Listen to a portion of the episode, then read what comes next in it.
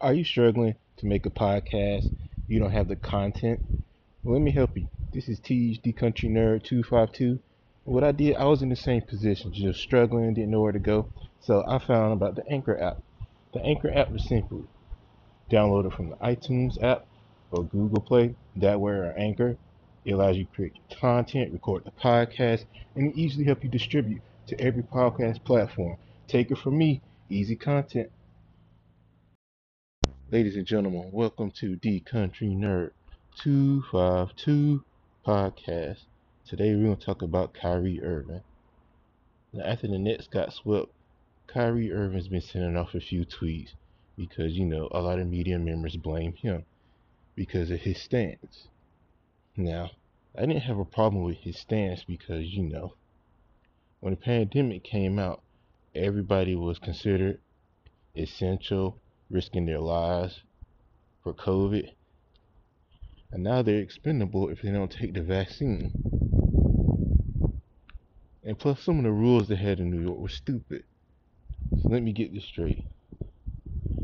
An NBA player can go to different states, not be vaccinated, and still play. Fans can go in the arena not be vaccinated. And fans can go to the arena unvaccinated, still be there. But Kyrie Irving, since he was unvaccinated, he couldn't play.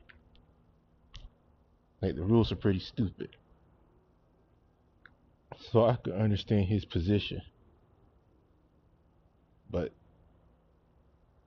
to me, I think the, the thing that Kyrie Irving is missing, it's about the sacrifice. You know, players sacrifice, you know, funerals, spending time with their kids, spending time with their wives for the greater good. Hell, you see LeBron James. He calls his wife the MVP all the time. Because while he's on the court or doing any business venture, she holds down the household. Hell, Shannon Sharpe played football.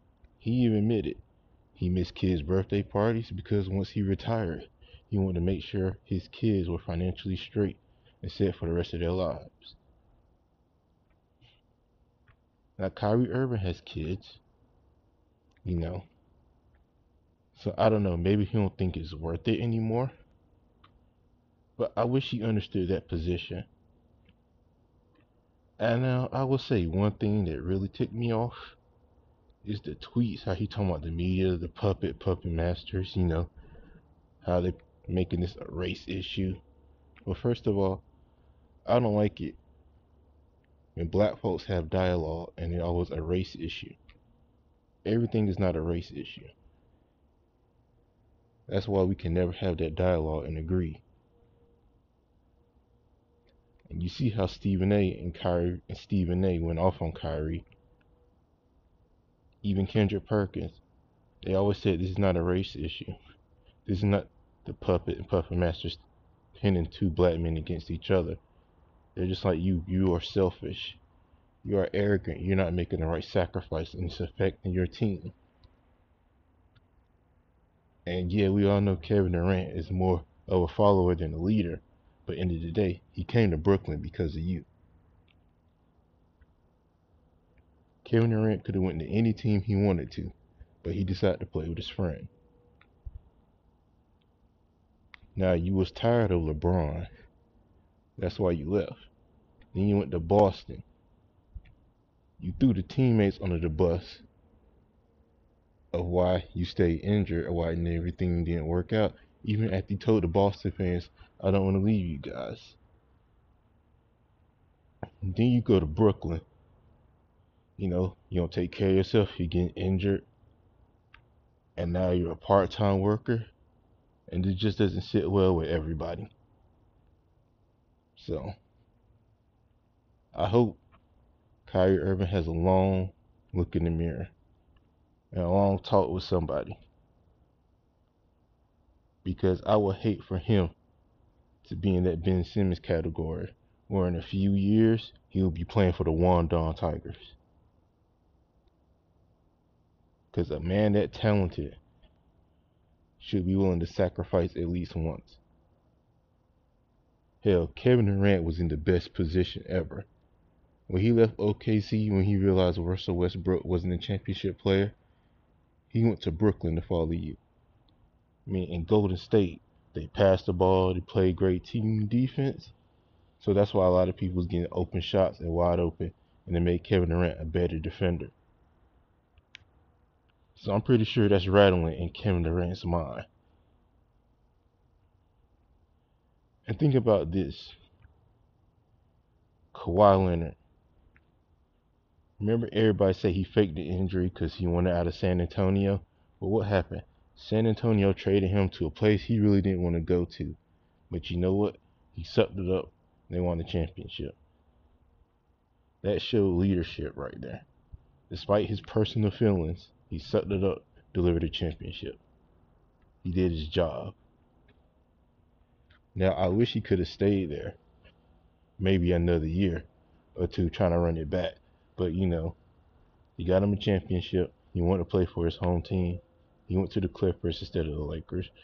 Because we all know he will become even more legendary if he wins a championship with the Clippers. And of course, even though he respects LeBron as a man and a basketball player, at the end of the day, he wants to compete against him than join him. And we all know, as great LeBron is, he don't want to see Kawhi Leonard. Even uh, 75% Kawhi Leonard, LeBron don't want none of that. Because Kawhi knows how to play him. So it's like Kyrie, Kyrie, Kyrie. And I get it. When he was in Cleveland, when it came back from 3 1, he never got the credit he deserves because there are die-hard LeBron fanatics who give him all the credit in the world but refuse to take blame.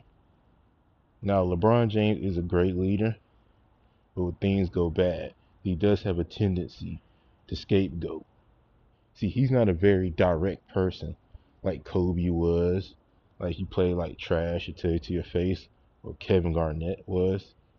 He's more subtle. He'll use social media. You say something bad about him, he'll come up with a meme. That's kind of weak on his part, but that's how he rolls. Even though he knows how to rally troops and get troops to rally behind him. Because when Kyrie Irving and Kevin Love went down 2015 finals, he played out of his mind. When he played out of his mind, that inspired the Dellavedovas of the world to step up, Iman Shumpert to step up, J.R. Smith to step up, and they went six games. That's what leadership does.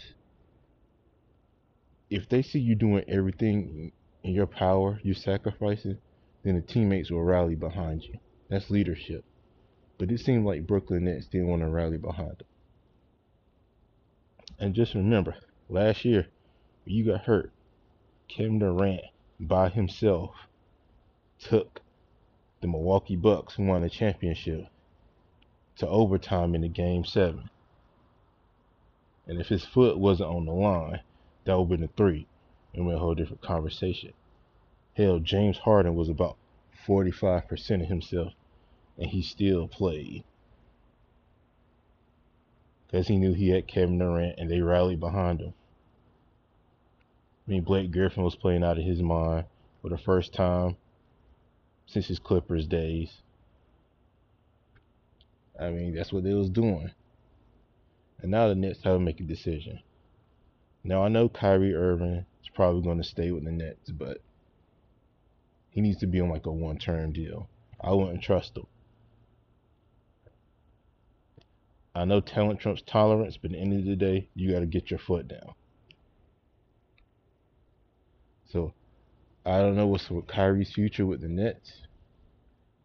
I don't know what his relationship is like with the front office, the other teammates, or even Kevin Durant. Because Kevin Durant is quiet. He will never speak on that. Because that's not who he is. And I respect that. Whatever conversation they have, he likes to keep it in house. Now, the only thing he was really open about was his relationship with Russell Westbrook. How they never liked each other. He really wasn't his friend. He respected him as a player, but they weren't friends like that. And you got Russell Westbrook calling him a cupcake, saying he was soft. while he was in OKC. I mean, a whole lot of media members was writing about their relationship, but we all saw it was Kevin Durant with the Golden State. But at the end of the day, Kyrie Irving, I respect you as a man and a player. Stick your grounds, but at the end of the day, you play a team sport. Now you may have your own individual, you know, identity, ideology, your own individual business ventures, which is fine. But end of the day, when time comes, you got to make that sacrifice. You know what I'm saying? That's all people want you to just make that sacrifice. Don't use media manipulation as excuse. It's all about the sacrifice. So I hope he learns this lesson, takes a long, good look in the mirror, and maybe him and Kevin Durant will have a long conversation, or maybe he'll call a team meeting just to talk about everything. Because I understand Kevin Durant took them to a game seven, but if they really want to win a championship, we're gonna need that Kyrie in 2016. That hey, when LeBron scored 41 in Game Five, he scored 41. In Game Seven, it was a nip and tuck game. Kyrie hit the shot. Hey, they're gonna need him something like that.